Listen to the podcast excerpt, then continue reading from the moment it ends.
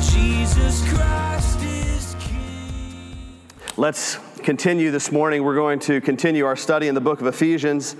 If you are a guest with us this morning, I'm so, uh, again, grateful for the opportunity to see your face. I'd love a chance to meet you personally, and I'll be down front at the end of this service, just um, even uh, to shake your hand, uh, but even more than that, if I could pray with you, if I could encourage you, if I could answer any questions about what we do here as a church, um, I'd love an opportunity to do that. But we are in a study in the book of Ephesians. We are um, right in the, I guess, the middle of chapter 2 in a sense. Um, as you heard Chris read for us, um, he picked up in verse 4, but our, our, our primary attention is going to uh, lead us to verses 8, um, 9, and 10. And so, um, but in Ephesians, we have been talking about this identity. This subtitle that we gave to this series says, as you see behind me on the screen, that we may know and live. That Paul wrote this letter to us so that we would understand who Christ is, that we'd understand the power that he, uh, of who he is, and that we might live according to that identity. And as we talked about in the very first week, that identity, our identity in Christ, is what drives everything that we do. And too often, um, as uh, was alluded to even somewhat this morning with, with Tammy's testimony, sometimes we talk about how much we love Jesus, but then in the way we live, we don't live out of that identity as someone who was created and desires to love and worship Jesus with all of our lives. And we try to play both sides of the fence. And our culture is plagued by that. Uh, one of the reasons that we as a church have, in some senses, lost the influence that we once had in the world, it's because we as the church have not understood who we really were. And so, my prayer uh, for this series as we work our way through the book of Ephesians is that we might be reminded, or perhaps some of you might come to know for the very first time, who you truly are as a Christ follower, as someone who claims the name of Christ. We spent a lot of time last week, the first few verses of chapter 2, essentially going through 1 through 6. And I talked about the idea that this um, first few verses is a, an encapsulation. There's so much power in verses 1 through 6. Really, I could go even 1 through 10. It encapsulates, in a sense, all of Romans chapter 1 through 3. So, what Paul compresses down into just a few verses, this morning we're going to see he even compresses a little bit further in verse 7. But this is what we build our lives on. This is the gospel. Verse 4, we need to be reminded once again, and I would encourage you to go back and listen last week, not because the message is great, but because the truth of God is great. Go back and listen and be reminded that yes, we are all dead in our trespasses. That's once who we were. If you're a Christ follower today, none of us are exempt from that. There's no amount of holiness or anything that we've done post salvation that could say, but I wasn't really dead before. No, we were dead, and we were looked at verse 4 in those first verses, but God. Without God, if He had not moved in our lives, we would still be those who are walking around dead, not alive looking animated, a little bit like a weekend at Bernie's, but dead. Three of you have seen that movie, unfortunately. it's very old. But God, even while we were dead in our trespasses, He made us alive together with Christ, even when we were dead in our trespasses. Clearly describing not because of what we had done, but because of His great love for us. After all, just consider when we were dead in our trespasses, what could we possibly have done to please God? There was nothing. Can the corpse in the ground say to itself, live again and go and do great things? No, that's impossible. We know that to be true. Only God must breathe life into the corpse into our dead bodies, into our dead souls. And then and only then can we live and be made alive. And that is for the Christian brothers and sisters, that is what Christ has done for us. And so the point that Paul makes as he emphasizes this in verse 5. He says, But God, being rich in mercy because of the great love with which he loved us. Verse 5, even when we were dead in our trespasses, made us alive together with Christ. And then there's this parenthetical you might have in your Bibles, two lines By grace you have been saved. And he emphasizes this point of grace. And so now, When we pick back up in verse 8, it's as if Paul thought to himself, he was going along this line of thought and teaching and all about what Christ has done. And he says, I need to tell them, for grace you have been saved. But I just need to put this in right now because I'm going to get to that more in a minute. I'm going to unpack that a little bit further. And in a sense, last week's message and this week's message could be combined. They're really one message. We just, for sake of time, because, you know, the Cowboys played, we had to stop. So we're going to pick back up, all right? By grace you have been saved. He pauses. But then in verse 7, he, or, uh, excuse me, in verse 8, he comes back to this thought For by grace you have been saved through faith. What I hope to do this morning is to help us to fully grasp the grace of God as the source of everything we have. Everything we have is related or is contingent upon God's grace.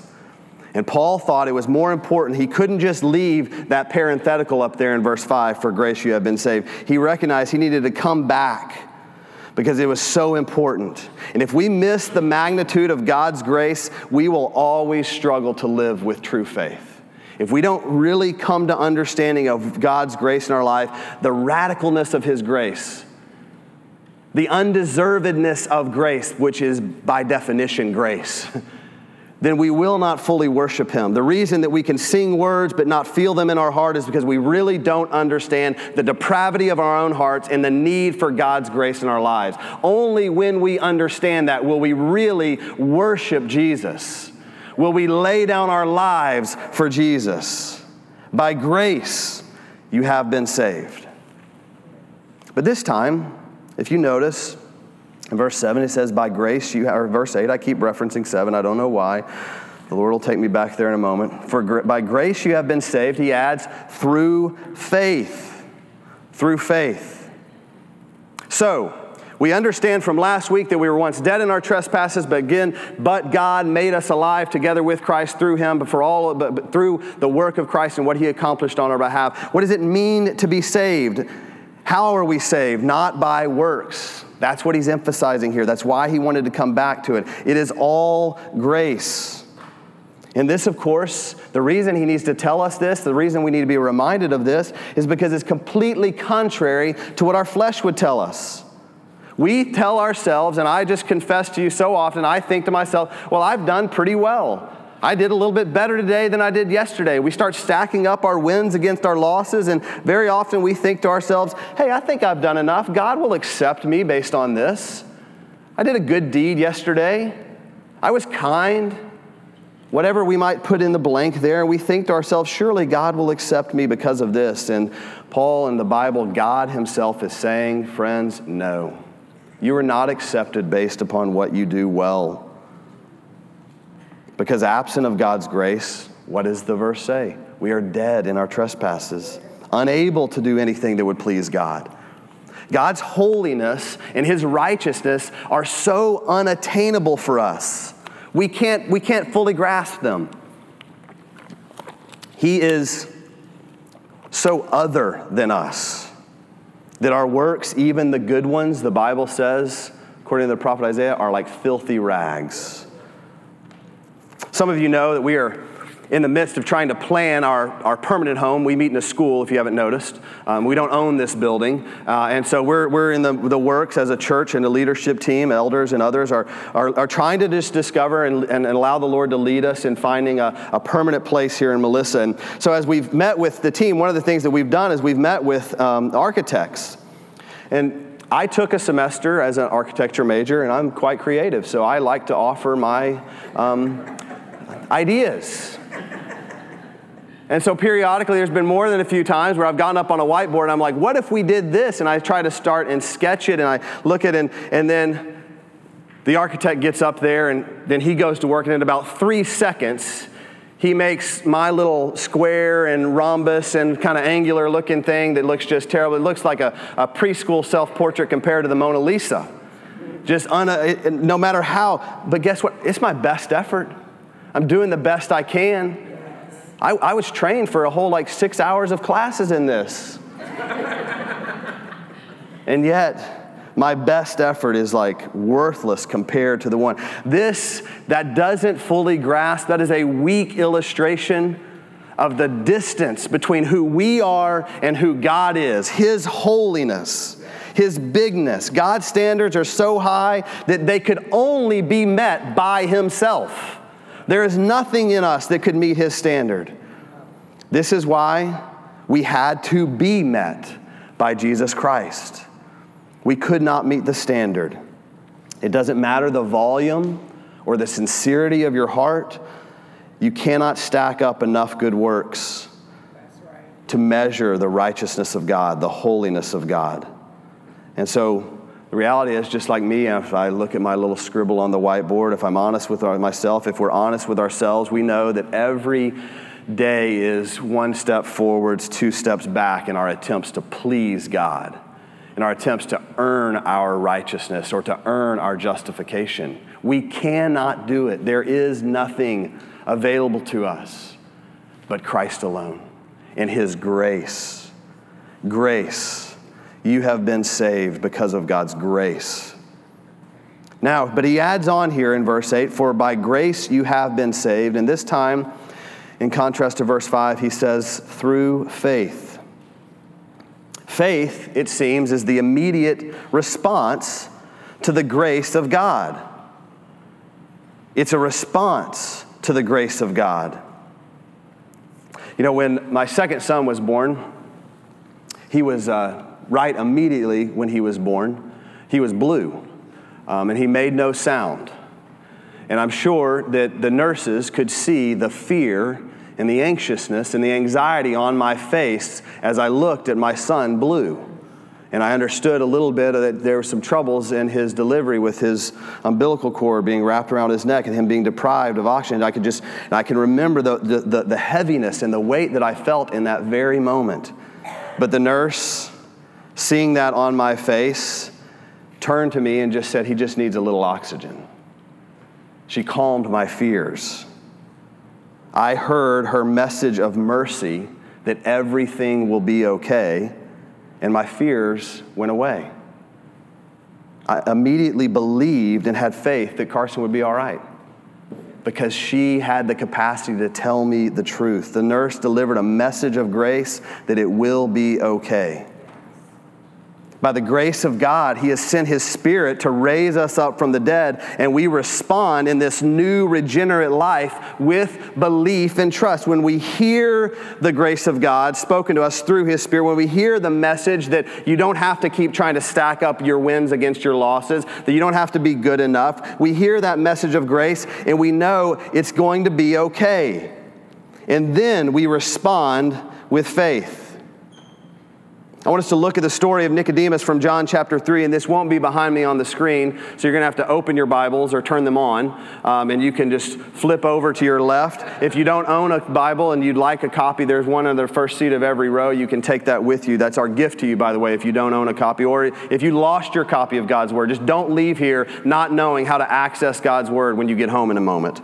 But if you'll turn with me to John chapter 3 in this story, of Nicodemus in verses 1 through 8. Nicodemus was a Pharisee. John 3, it says this Now there was a man of the Pharisees named Nicodemus, a ruler of the Jews. This man came to Jesus by night and said to him, Rabbi, we know that you are a teacher from God, for no one can do these signs that you do unless God is with him.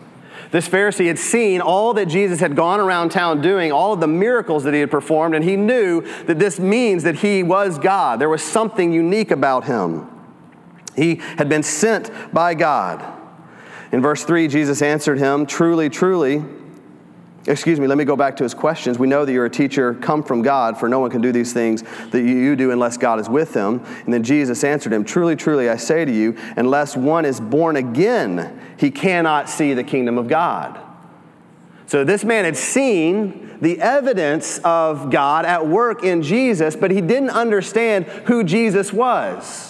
He couldn't fathom how Jesus was able to do what he had done. Why? Because at this moment in time, he had not been born again. He had not been revealed to the Nicodemus through the power of the Holy Spirit. And so then this leads Nicodemus, again, a Pharisee, someone who knew the Bible very, very well, knew the law, knew the Old Testament backwards and forwards. So Nicodemus says, Well, wait, you're saying I can't tell who you are really until I'm born again. That makes no sense to me, God, or Jesus. He doesn't acknowledge him as God yet. Nicodemus says, verse 4, How can a man be born when he is old? Can he enter, um, excuse me, can he enter? Need more light. Can he enter a second time into his mother's womb and be born? Jesus answered, Truly, truly, I say to you, unless one is born of water and the Spirit, he cannot enter the kingdom of God. Verse 6 That which is born of the flesh is flesh, and that which is born of the Spirit is spirit. Do not marvel that I said to you, You must be born again. And here's uh, Jesus' parable of explanation The wind blows where it wishes, and you hear its sound but you do not know where it comes from or where it goes. So it is with everyone who is born of the Spirit. Jesus is telling Nicodemus, in order for you to understand who I am, in order for you to respond to me properly, the Spirit of God has to awaken you. You have to be born again. And so, if we come back over to what Paul is teaching us about being saved in our new life, it is the Holy Spirit of God who breathes life into us and wakes us up. And just as Nicodemus, we pray, would maybe one day wake up to this truth, he would end up being at the cross, by the way. He would take Jesus' body down and be a part of that. We don't hear the story of his salvation, but it's believed that the Holy Spirit did wash over him, did wake him up to new life. And in that, he responded with faith.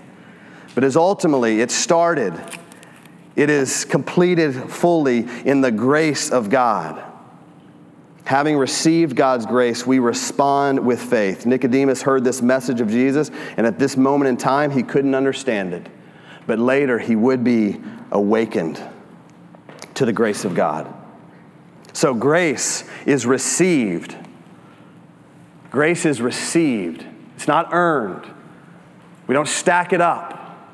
It is fully the gift of God. But then, Paul does say, For grace you have been saved through faith. When we receive, what is this idea of faith? When we receive God's grace, we respond in faith. One commentator, and it's hard to find a clear definition of faith, but one commentator defined faith this way belief plus trust. That's what faith is. Belief plus trust. Back to my story about Carson. Why was I calmed? I received the message of grace. Everything is going to be okay. Why was I calmed by that? Because I believed that she had the authority to know the truth, and I trusted that what she told me was the truth, and I was calmed. That's what faith is. Jesus said over and over again to believe. And he connected this idea of belief with faith. It seems to communicate that as we believe, it's our expression of faith, belief and trust. I believe what Jesus said about himself. And therefore, I have faith, I have confidence, I have trust that his promises are true. I encourage you to go to John chapter 3, flip a few pages over, excuse me, and turn to John chapter 6. Jesus speaking about himself from John chapter 6 says this, verse 35. What a beautiful sound. The flipping of pages. I'm the bread of life. Whoever comes to me shall not hunger, and whoever believes in me shall never thirst. But I said to you that you have seen me and yet do not believe. And the Father gives me, all that the Father gives me will come to me, and whoever comes to me I will never cast out. For I have come down from heaven not to do my own will, but the will of him who sent me. The Father sent him. And this is the will of him who sent me, that I should lose nothing of all that he gives me, but raise it up on the last day. For this is the will of my Father, that everyone who looks on the Son and believes in him should have eternal life. And I will raise him up on the last day. I receive the mercy of God, the grace of God. I believe because of that grace that I've experienced the power of his Holy Spirit waking me up to life. And now, because of my belief, I hold on that that is true. Jesus said, He will raise me up. Jesus said that death will not be the last stand for me. Jesus says that I will have eternal life. Because I've received His grace, I know what He says is true. And I live in that identity with that hope so that nothing that comes my way in this life, nothing that I come face to face with, yes, I battle and I struggle. I even teeter a little bit every now and again, but by God's grace, I stay anchored that this is the truth. This is the hope of my life. Romans 1:16 says, "I'm not ashamed of the gospel for it is the power of the God of salvation to all who believe." I'm not ashamed of the good news of Jesus. Why am I not ashamed of it? Because it's the power of God to raise me up. It's the power of God to save me. The very next verse, that is much less often tattooed on our arms, says this The righteous shall live by faith. We believe and then we live. And we live out of that belief. That is what faith looks like. And Paul explains it further at the end of verse 8 For by grace you have been saved through faith. And guess what? Just as I reminded you, this is not your own doing, it's the gift of God not a result of works, so that no one would boast. We are justified. What that means, we are reconciled to God. When God looks upon us, he does not see our sinful state. He sees us in our justified being because of what Christ has done. And none of that is because of what we have done. We are justified by faith alone. And if we remove, though, if we remove grace from the equation, guess what that does? Paul warns against it here. We become very man centered. We begin to what? We don't boast in the Lord, we boast in ourselves, we boast in our works. If we could do enough to cause God to respond to us, we surely would. We would try with all our might. And if we could do that, we would have much to boast about. That's why Paul would say, I was the Pharisee of all Pharisees. I was a Jew of Jews. According to the law, if there was anyone on this planet at this moment in time, Paul speaking here, I am the one that would have much to boast about. And what does he say? I counted it all as worthless. It was rubbish. It was meaningless, no matter what I could do because he understands that everything he had was received by the grace of God. But if we take grace away, then all that we're left with is, is our own striving. You want to know why some of us are exhausted in our striving, in our effort to try and please God, to try and earn our favor with God, to try and live the right way because we have missed, forgotten, let go of the grace of God, that we have been received fully by Him. This isn't true. We have to remember that faith is a result of grace. God is God. And as a result, everything that we are is a result of His grace. What does He say? For by grace you have been saved, not or been saved through faith, and this is not your own doing. It is the gift of God, not a result of works, so that no one may boast. Verse 10 For we are his workmanship. We are his. Notice that emphasis, not a result of works. We receive the grace of God, and then the faith comes, and we live this out, and we're justified by our faith in Christ, by our belief in Christ alone. And we don't boast in anything but Christ. And if you think about this, just Christians, and this is just a, a, concern, something that we should be cautious about within the church. What causes us most often to get upset with one another? I'm speaking about believers to believers, fellow heirs, those that we're going to one day spend eternity with side by side singing to Jesus, and down here we're sitting here rubbing shoulders, bickering at one another. Why? It's usually what I, in my experience, is that we're not doing something that we think the other one should be doing. I see this as a value, and therefore you should see this as a value. I believe that this is a mark of faith, and so if you're really a faithful believer, you'll do this as well. We go on and on. And God here is telling us that it's not about what we're doing, it's not about our works. We're going to get to what we were created for in a moment, but right now he addresses our sinful nature to, the, to take the things that we can do and see and make them gods and replace justified by faith alone with justified by something in the Blake alone. We fill it in. We find our justification in our ability. What did the Pharisees do? In their ability to keep the law.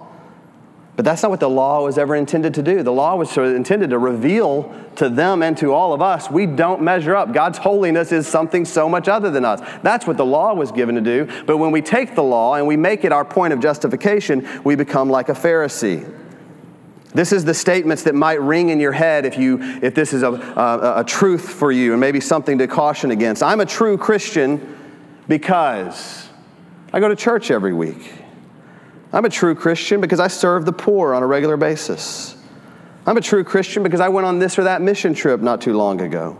I'm a true Christian because I care for orphans. I've adopted orphans. I'm a Christian because I open up my home in hospitality and serve in certain ways. I'm a true Christian because I pray. I'm a true Christian because I go to this or that Bible study.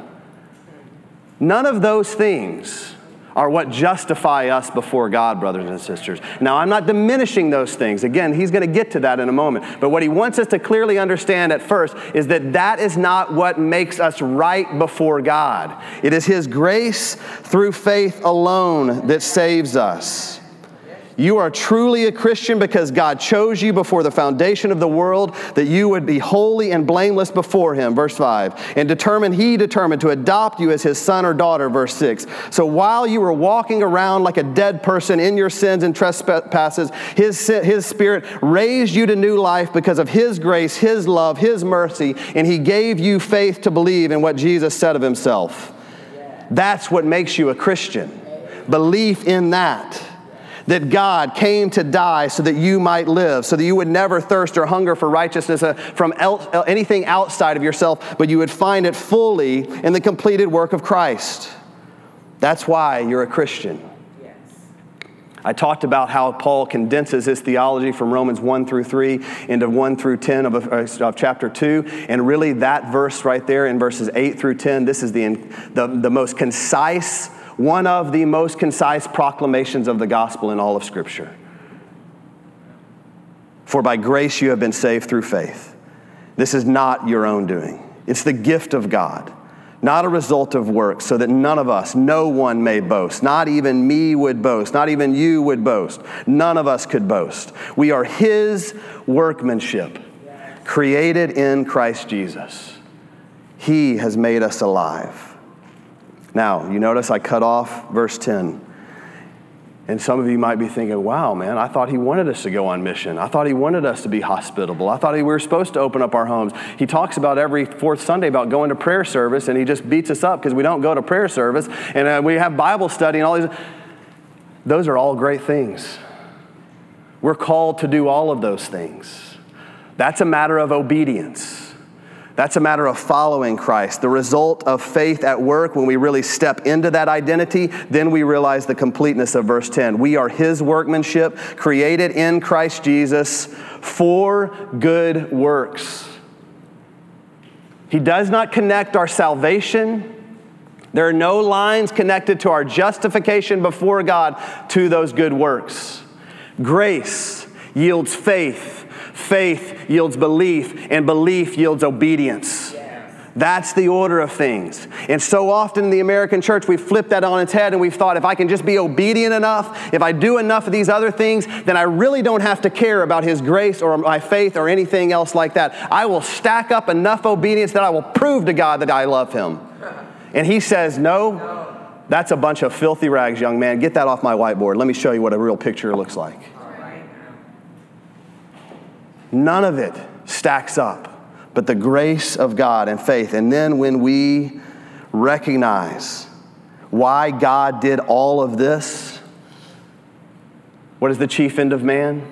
What is the purpose for which we were created? You want to know, young people, you ask this question all the time what am I doing in this world?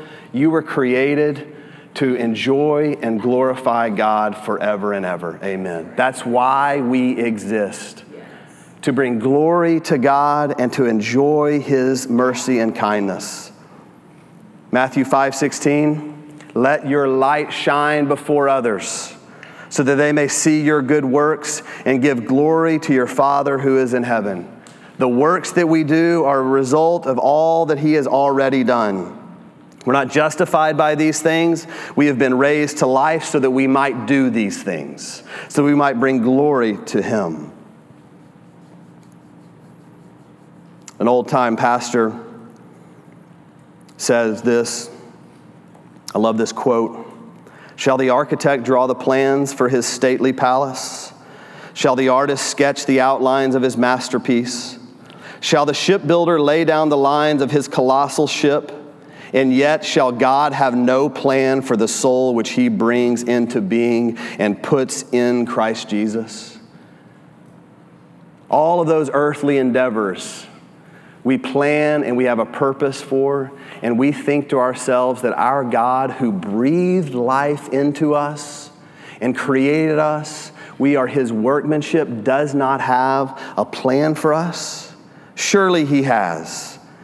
Yea, for every cloud that floats across the summer sky, for every blade of grass that points its tiny spear heavenward, God has a purpose and a plan. How much more then, for you who are His own in Christ Jesus, does God have a perfect plan for your life? All of that, though, in response to who He is and what He has done. When we settle for justification by the small works of God that we might do, we miss justification by faith alone. And if we take faith out, if we're absent of faith, we will do ultimately very, very little.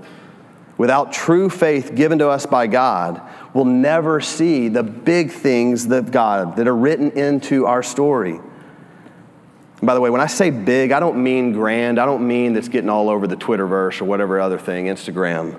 I mean the big things of God, very often the unseen things, but the big things that God is doing in our midst, in and through us. When we lose our faith, when we separate our faith from those things, they become small and trivial, and we're going to just be constantly trying to do more. Back to those lists that I gave you when we were trying to be justified by our works, we went to church every week. Having been justified by faith alone, though, we now rightly see the body of Christ as our one true family. And we live and uh, give our lives away for one another. That's what justified by faith alone leads us to as we're obedient to Christ. We were trying to be justified by our works of service to the poor, we went begrudgingly to our place of service and found opportunities anytime we could to just find some new thing that we might do that might make us feel a little bit better like we could do it. And we just sort of dabble in it. We do our annual excursion to go serve here or there. Having been justified by faith, we now love others as Christ does, and we give our lives away fully in service to others. When we were trying to be justified by our works, we'd go on the mission trip once a year. Having been justified by faith, we now anchor our lives around how we can take the gospel around the world to those who have not heard, as well as down the street to our neighbors.